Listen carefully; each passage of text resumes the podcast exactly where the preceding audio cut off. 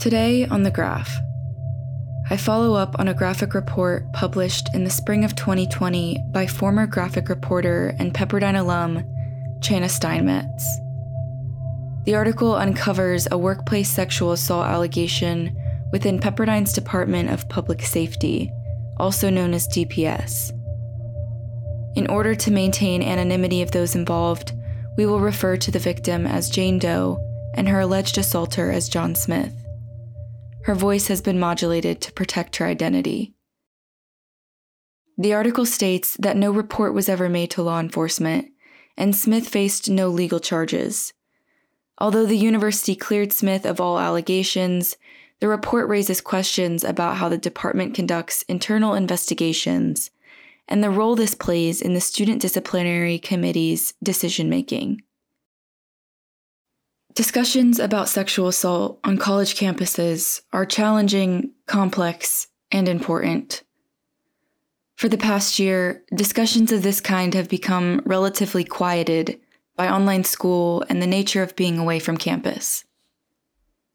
For this episode, I wanted to open up the discussion again and provide a window into what covering a story of this kind looks like for journalists, and in this case, for the woman who came forward with her story. I'm Lindsay Sullivan, and you're listening to The Graph. Here are the events of the evening of January 15th, 2019. Uh, so, I was getting off work really late. It was raining, and um, I lived in Seaside, so it was quite a far walk from the CCB. And um, one of my coworkers that I was working with that night offered to drive me back um, and I obliged because so far he had been harmless, um, and I didn't want to walk in the rain. Um, but then when he left the parking lot, he went the opposite direction of Seaside, and um, he played it off like he was just going to check on the helicopter, which was stationed there, which is totally normal. So yeah, okay, great. We're going to see the helicopter at alumni. Um, and then when he got to alumni, he put the car in park and um, didn't leave and said that this was something he'd always wanted to do with me. Um, and pretty much after that is like a blur for me. Um, I know that he obviously after that sexually assaulted me. Um, I don't know how detailed I want to, you know, get into that, but um, it was it was definitely non-consensual and unwanted, and I was frozen, and I you know, couldn't really move. I didn't know what to do. I, I wanted to leave and just jump out, but you know, it was raining. What was I gonna do? Just like run from alumni to seaside. And um and I don't I can't even remember how long it went on. I just guessed at least 15, 20 minutes and then he leaned back um because it was a bench seat in the fire truck and he asked me to return the favor and i that time i said absolutely not. Um, which made him upset and he kind of angrily drove me back to my dorm. And then once he dropped me off he made it a point to say don't worry you're not a bad person for this. You don't have to worry about it. And i just kind of you know brushed that off and went back to my room. And it hadn't been until like 2 a.m. That was now at like 12:45. I was back, but it wasn't until around two when my friend, um, had, uh, who I was talking to over text, convinced me to report it because I was talking to him about how shooken up I was. And so I walked up from Seaside to the CCB at two in the morning, and mm-hmm. I reported it to the um, investigator who was on staff that night, who was a woman and who I trusted. And then that that was the end of that night. Here's former reporter Channa Steinmetz.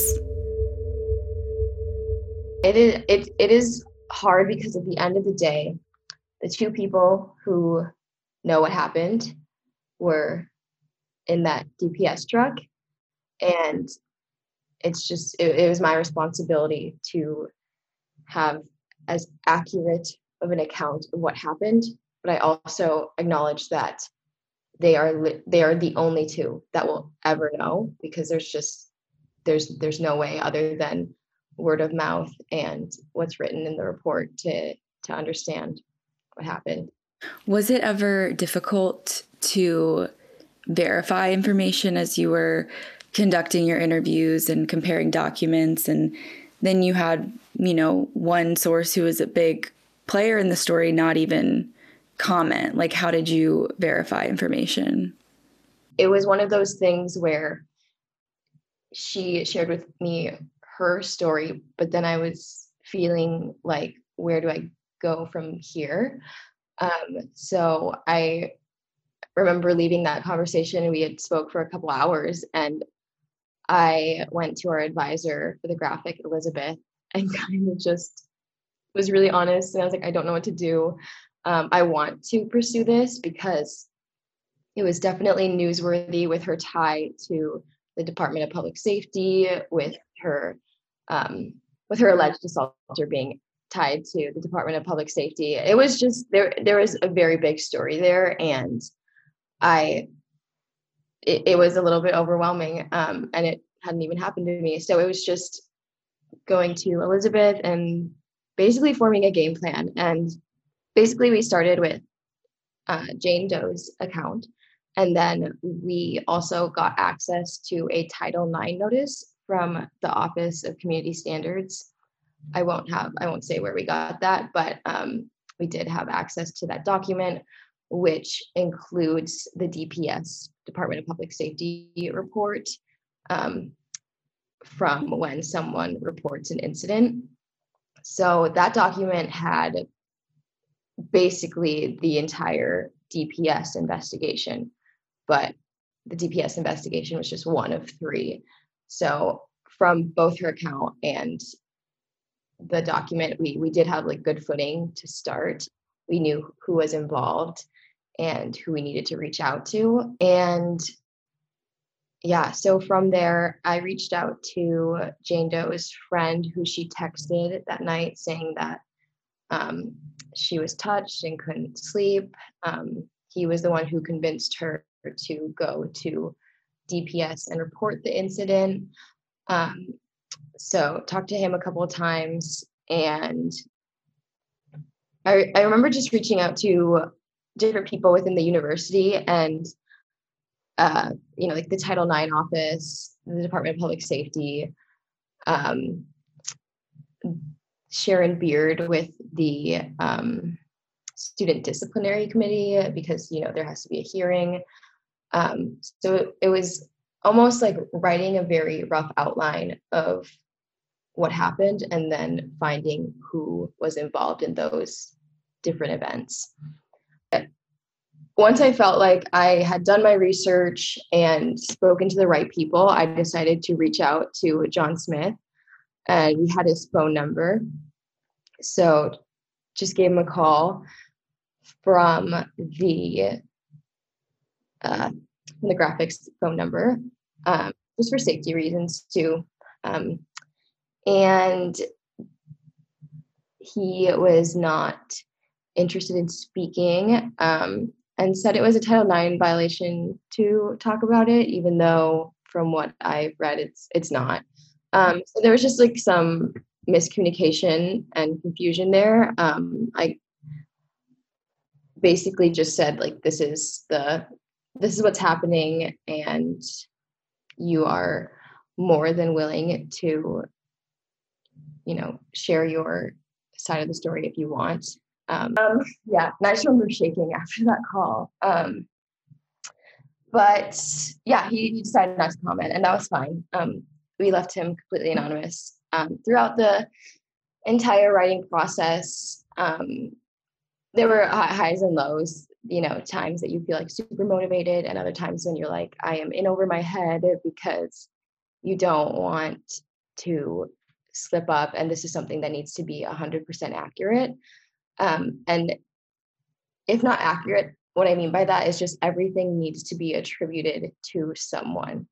Just going back to like anonymity can you talk a little bit about like the like ethical like decision making process behind that just for like transparency like as people are listening to this? Because I think some people from the outside might wonder like why did they choose to go with like granting most people involved in the case anonymity. Okay, yeah. So we just yeah, we on on his case we had that discussion and with her remaining anonymous, we thought that to have a just story, he needed to remain anonymous as well. And like I said before, in some cases it it just does more harm than good to name someone and we didn't feel like there was going to be added value to putting his name in the story. So that was not just like a five minute coffee decision it was definitely a long a long discussion.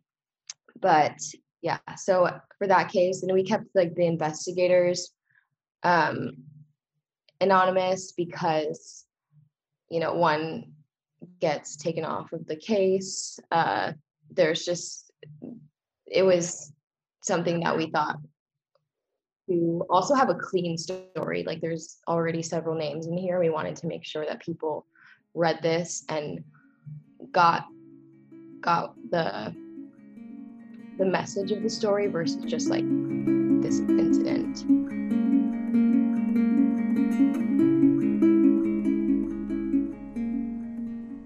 Not a lot of people really knows what goes into a sexual assault allegation or investigation because hopefully that's not something that they have to go through. Um, but we wanted to explain the steps because if someone wanted to come forward with an allegation, they then had all the resources to know what was going to happen and what that was going to look like. Um, and this case was unique because of DPS investigating DPS. So they also had an HR investigation and an outside investigation. Um, I couldn't get access to the HR documents or the ones from the outside investigation. Uh, in the story, it explains that Doe was never reached out, or she doesn't believe that she was reached out by an outside investigator. So I, that's just right now kind of i think if you read it maybe a loose end um, for some people but we just wanted to you know explain that there were three that went into the story. And then um, we wanted to be transparent about what the student disciplinary committee looks like because obviously after the investigations are done kind of what happens after that the people who are investigating aren't the sole decision makers. It then goes to the student disciplinary committee, um, and they're given all that uh, investigation material. And um, it explains that those people who are on that committee are trained um, by the Title IX coordinator, um, LaShonda Coleman, and um, the committee has this is in the story, but the committee has three faculty and staff members, mix of male and female, um, and they those people are chosen because of their uh, interest and commitment to being on a sexual assault case. So, um, and that that part of the story it just explains, you know, you're not expected to be in the same room as the person who you accused. It's done over Zoom. You have your camera on and they're listening, then they turn their camera, you know, like it's kind of just giving people an idea of what that looks like because, you know, for some that may be really anxiety inducing if they knew they had to like stand in the same area as their as someone with in the story. Um and yeah, so we just wanted to paint what that looked like. We wanted to highlight that this case was unique. In It's DPS entanglement, so that the fact that there was other investigations done, but it was hard because we did, we didn't have access to those other investigations even after trying to get them. So. So it starts with a DPS investigation, then it goes to student disciplinary committee. Is that a second investigation or are they reviewing the initial investigation? So what happens? So after the investigations are done, then the case is taken to the student disciplinary committee, and they are the ones who like have that material and um, will hear from the students and then make their decision. I believe that, um, yeah, the decision was emailed to both parties like within two days. So they have a, a good turnaround or a quick turnaround. And then there's an option to appeal the decision. Um, but in this case, Doe said that she was exhausted and did not, because if they didn't believe it the first time, they wouldn't have the second time. Um, is a quote from her. But yeah, so that I the the committee is kind of like a the event happens, you report investigation, and then there is the hearing. And the third party, do we ever know who the third party is, or is that something that's not disclosed? They wouldn't say who the outside firm was. They wouldn't explain what that investigation looked like because, as I mentioned, Doe believes that she wasn't interviewed by an outside person, but she isn't positive.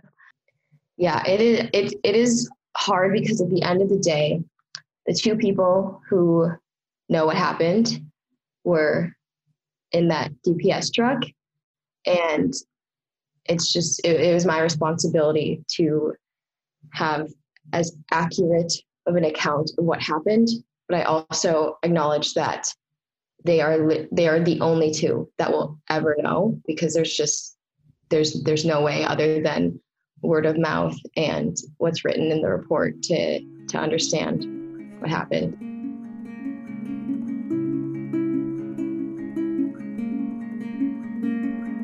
During my interview with Jane Doe, I gave her the space to explain what happened after the story broke, to unpack her journey to healing and understanding.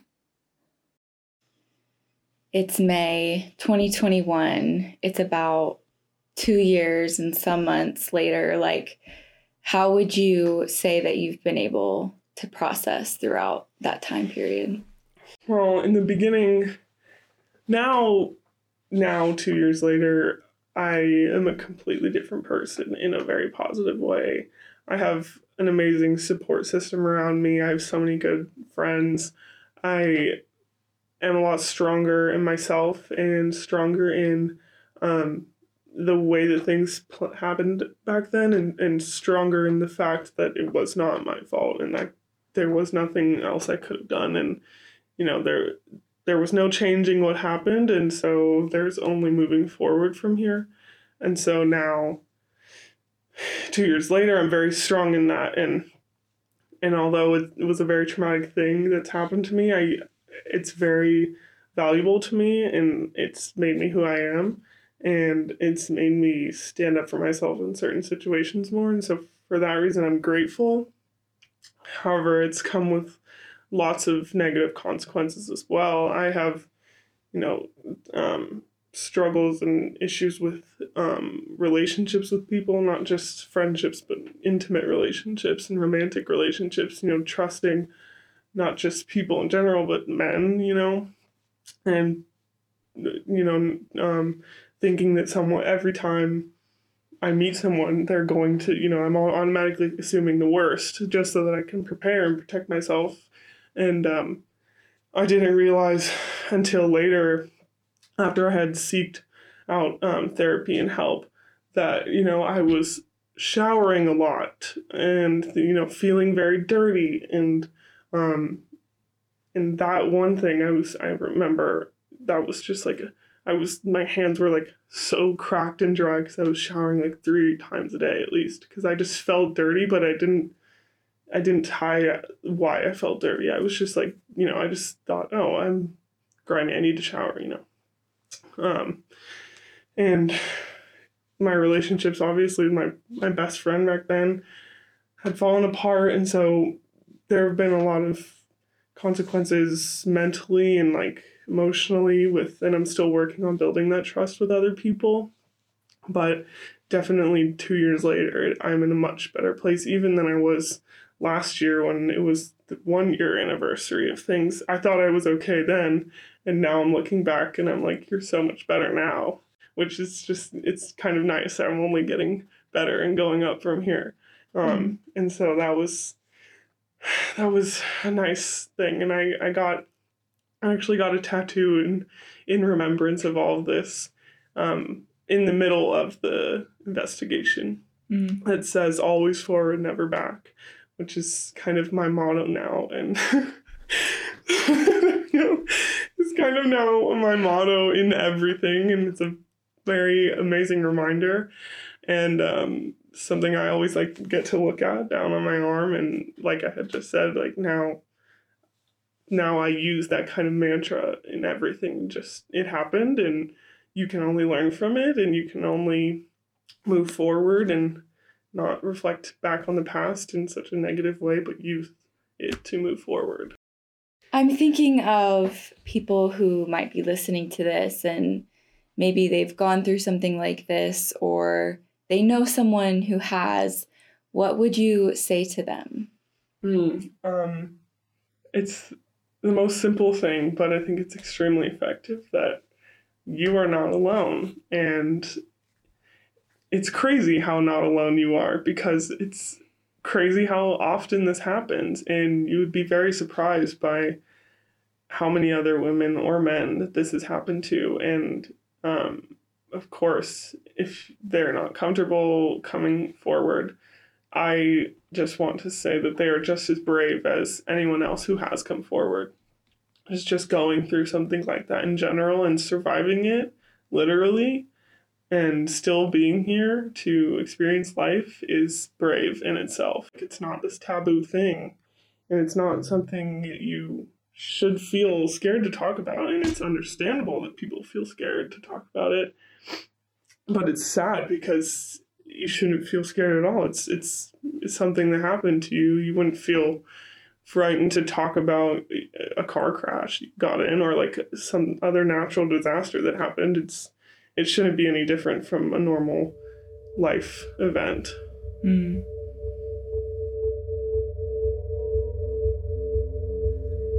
In the final minutes of our conversation, Jane Doe opened up about what it means to find healing. On some days, she said she feels like she has completely forgiven the situation and moved forward with her life. Other days, she said, aren't as easy. Her story acknowledges the very real and oftentimes psychologically strenuous process that victims of sexual assault face. As she spoke, I was struck by her resolve in wanting to forgive her assaulter.